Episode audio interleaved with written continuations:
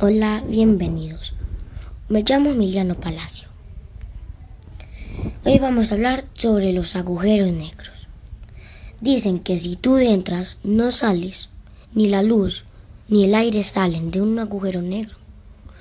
Cómo se forman los agujeros negros son cuando ya una estrella ya tiene muchos años, explotan. Y casi se forman los agujeros negros por la masa que tienen las estrellas.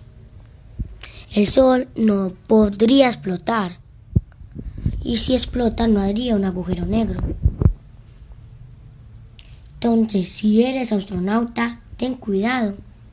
No te metas a un agujero negro. También dicen que los agujeros negros son restos fríos de las estrellas que explotan tiene un tamaño, un tamaño pequeño. También absorben mucha energía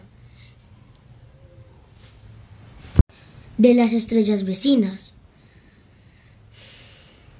La NASA ha estudiado dos tipos de los agujeros negros, los agujeros negros de masa estelar y los monstruos supermasivos aunque también han estudiado una tercera clase de agujero negro. Y a esto los llaman agujeros negros de clase intermedia.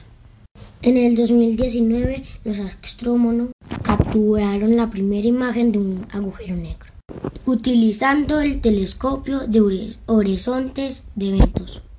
En esa imagen aparece como un círculo oscuro, delimitado por un disco en órbita de materia caliente y brillante.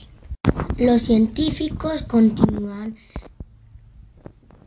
observando los agujeros negros y sus entornos para que podamos aprender más sobre estos enigmáticos objetos.